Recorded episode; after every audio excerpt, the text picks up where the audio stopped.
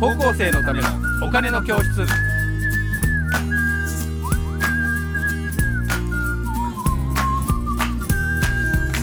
い、皆さんこんにちは。えーと、ポッドキャストお金の、えー、教室の、えー、お時間でございます。えー、私が、えー、エムシー を務める、えー、山下です。で、えー、メインキャスターの小田さんです。よろしくお願いします。今日もよろしくお願いします。はい。で、今日はですね、えー、これです、えー。今日のテーマ。はい。この番組をなぜやろうかと思ったことについて語ってみると、えー、これは、えーと、そもそもですね、私と小田さんが出会ったことで私がこの番組を始めたいというふうに思ったんですが、はいえー、私はですね東北新社の映像テクノアカデミアという、まあ、映像の学校の方に、えー、勤務してまして、えー、動画系のプロデューサーをやっておるんですが、えー、そこで、えー、昔映像ディレクタークラスというのがあって、うんえー、そこに小田さんが、えー、いらっしゃいました、えー、その時にあのメイン講師だったのが坂部というもので、はいえー、と今 エヌエイチケー エンタープライズに行っておりますが、えー、と坂部さんと私で、えー、初めて小田さんがいらっしゃったと。で小田さんなんでいらっしゃったんですかって言っていろいろプロフィールを聞くとですね、まあ、すごい経歴の方でですねで、えー、と今投資会社のその時スパークスにいらっしゃってでっていうところにいて、えー、動画を、えー、作られることになったということであそうなんですねって言ってじゃあ、えー、とこういうふうに、えー、撮ってこういうふうに編集するとかっていうような話を、えー、しながら、えー、やってたんですが、えーまあ、その時に、えー、小田さんに、えー、教えてもらったのが、えー、とあの山下さんもなんか株とか買いませんかっていうふうなことを、えー、言われて最初はねなんかあの株主優待のやつで選ぶと面白いかもしれないですよとか言って、はい、言って私も最初はそんなんでやったんですけど、えー、と最初は初め聞いた時はあの僕そういう知識は全くなかったでその頃ごじゅう代の半ばだったと思うんですけどでそんなのでお金損するんじゃないかなってお金がなくなっちゃうんじゃないかなと思ったんですね、うん、ほんで、でよくよく聞いてると、えー、と小田さんがいや投資と投機は違う山下さんが言ったのは投機ですよね投機っていうのは、えー、といわゆるなんていうんですかねあの、まあ、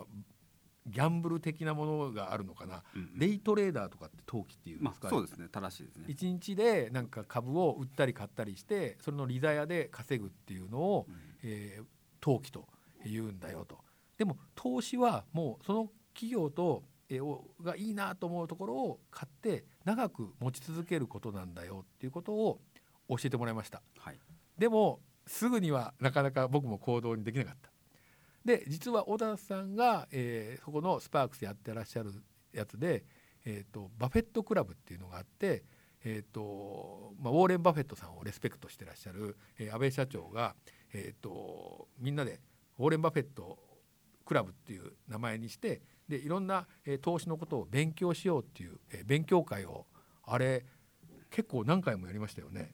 うんじゅっかいぐらいだった気がしますねで、えー、と私たちはあの収録のお手伝いをさせていただいたんですけど、まあ、その時にウォーレン・バフェットの書いてる本とかあの自伝のスノーボールでしたっけ、はいはい、を読んだりとかあとまあ皆さんのいろんなお話を聞いてあこういうことかっていうふうにしてあの、えー、あこうやって企業を見たり企業の価値を判断したりするんだっていうのを教えてもらった、うんう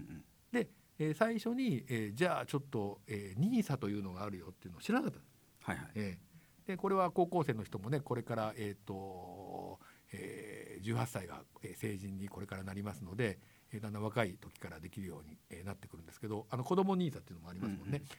うん、で、えーと、で僕はじゃあ最初は何の株を買っていくことが分からないからじゃあどうしたらいいんですかって言ったら投資信託というのがあるとでスパークスはまさに投資信託をやってる会社なんだよっていうのを聞いて、はい、それで、えー、と私が、えーとそのえー、投資信託をスパークスさんの、えー、やつを買ったんですね、はいはい、それであの、えー、小田さん買いましたよとか言って、えー、とにねんぐらい、えー、連続して買ってに ニーサ はあの私がやってるのはごねんかんなのであ一般 ニーサ そ, そう一般 ニーサ です、うんはいはいでひゃくにじゅうまんかけるごねんで、えー、とそれを運用していくってやつなんですけどあの投資信託だとなんか自分でなんかこう関わってる感じがあんまりなかったんですね、うん、それで、えー、と自分でなんか銘柄の株をですね買ってみようかなとで、えー、最初に買ったのはあの小田さんが最初山下さん株主優待とかでもいいんじゃないのって言ってくれたので、うんうん、最初に買ったのがね吉野家。あ吉野家の牛丼のね券がもらえるんですよ、うん、もらえますよね、えーうんうん、それで今もあの持ってるんですけど吉野家さんの株を、はいはい、それであのあこれをもらえるんだでこれであのそれであのうちの生徒とかに手伝ってくれたらじゃあこれ牛丼の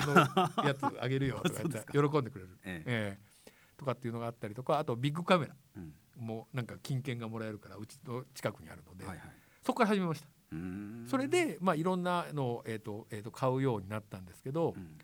なあのね、上がっているやつも下がっているやつもあるんですけど、あのもうそれをやることによってあの一番感謝しているのは、えーと、小田さんにあのこれを教えてもらってありがとう。毎日経済ニュースとかあの経済番組を見る、あと新聞を読むのがすごく楽しくなったし、はいはい、いろんなことを考えるようになったんですね、うんうんえー、そこが僕はこれのなんかすごい魅力だなと思っていて、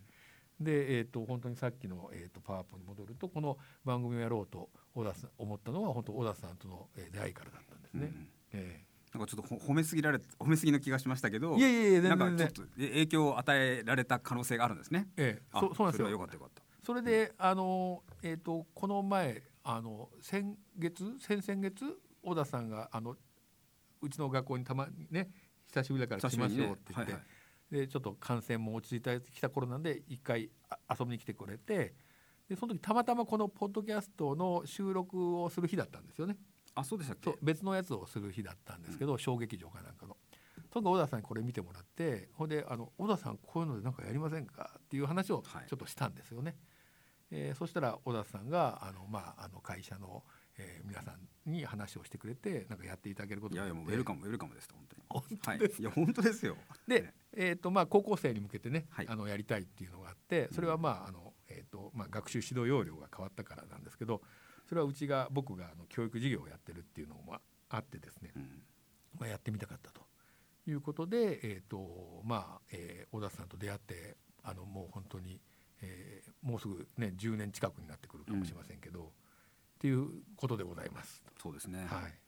い、今の話だけでもう何時間でも話せちゃいますけどねえと出会いはろくねんまえでろくねんまえ場所はまさにこの建物なんですよね。そうですね、今収録してるこの建物、ここにね、生徒としてお邪魔にしたわけですからね。そうなんですよ。でどうの話を膨らますこともできるんですけど、はいはい、ここで喋っといたらいいかなと思うのは、はい、やっぱりバフェットですかね。ウォーレンバフェット。バフェットっていうおっさんは相当面白いですよね。どんな人なんですか。もうきゅうじゅっさいぐらいでアメリカのベストじゅうに入る大金持ちで、そう今だと一番大金持ちってアマゾンかなんかイーロンマスクかどっちかでしょうね。アマゾンのイーロンマスクかイーロンマスクかベゾスさんかアマゾンのベゾスさんかイーロンマスクさんからですよね。あとは、えーとはい、あれかマイクロソフトの人、あビル・ゲイツね、はいうん、それの次ぐらいの人なんですね。次かベス確かベストじゅうのご、ろくばんめに入ると思いますけどね、うんうんうんまあ、とにかく彼はあのー、今大金持ちですけど、まあ、まさに皆さんの高校時代ぐらいはあれですよね、あの新聞配達したりとか、そうですね、決してコーラなんか飲み物売ったりとかね、うんあのまえー、豊かな方ではないんですよね。でもそのお金の増やし方ということにすごいテーマを持ってそのいろいろ勉強していったら、あのさっきのスノーボールっていうふうに山下さんを言いましたけど、まあ、雪玉でしょ。あそうスノーボールこう、こういうね、うん、雪玉が転がるがのようにどんどんどんどん大きくなるようにお金が増えてったっていう。そうかそういうことなんだ、うん、このバフェットがやっぱり今まだ生きてるのでし、申し訳ないけど年齢から見たらいつ亡くなってもやっぱおかしくないので、はい、やっぱり生きてるうちに彼のもう一回動きをね見とくっていうのはものすごい僕は面白いなと思ってます。だからあのウォーレン・バフェットさんってなんか年にいっかいあの株主総会の時ですか、なんか手紙を書くんですよね。あ、そうです、そうですね、うん、ウォーレン・バフェットの手紙っていうのがなんか本にもなってるみたいなんですけど、はい、それであの今年はこうこうって言って、あれは何ですか、今年のなんか金融のこう傾向とかをなんか考えてることを書く書くし、まあ、例えばとちょっと今割とバフェットさんは日本の会社ね商社買ってるんですけど、あそうですよね、うん、商社株なんか全商社 メ, メジャーなやつ買ってるとかって、いや、はい、そ, そうなんですね、はい、だそんな話書いたりしていますよね。そうだ、うん、そのニュースを見た時に、うん、あの僕も商社をいっこだけ持ってるんですけど、それであすごく今買ったんだと思って、うんうん、そしたらその後また少しずつ上がっていってるからね、うん、いやバフェットさんって本当すごい人だなと思いました、ね、本当に、うんうんああだからそっか、そのそれをそれを心から尊敬している今、えー、と安倍さんといったスパークスという会社のね、安倍社長という人がいて、はい、でバフェットさんと会ったんですよね、えー、さんよねんまえにね。あ、そうなんかあのお伺いしました。そうですね。で、あのあそこにいらっしゃるんですね、アメリカのオマハっていうところです。あ、そうですね、ど田舎にいるみたいですね。ネブラスカのね、はい、うん、ネブラスカなんですね、うん、行ったことないけど。で、あのバフェットはあのコカ・コーラの大株主として知られるんですけど、コカ・コーラ飲むのも好きらしい、ね、飲むのも好きなの、要は好きなものを買ったという、ステーキとコーラが好き。いや本当に、えー、その発想はだからさっきの吉野家を買う発想と多分子供いや一緒ですよ。バフェットなれるんじゃないですか。なれないなれないそんなに生きてないと思います、えー、いやいやいやいやいやいやそれでそのダイエット広告を安倍社長が頼んだんですよね、バフェットの前でね、はいはい、そしたらバフェットはあのサンキューって言ったっていうのね。あ、株主っていうか株主だから、うん、いやでそれがさらに面白くて、あのダイエットコークの方が普通のコークよりも利益率が高い利益率が高い、うん、だからそれぐらい好きになった会社をし調べ尽くすというね。そうか、そこまで知ってるわけですね、コカ・コーラの社員じゃないのに、うん、そうそうそう、なるほど、うん、それがやっぱりこの株式投資の面白いところでもありますよね。面白いですよね、うん。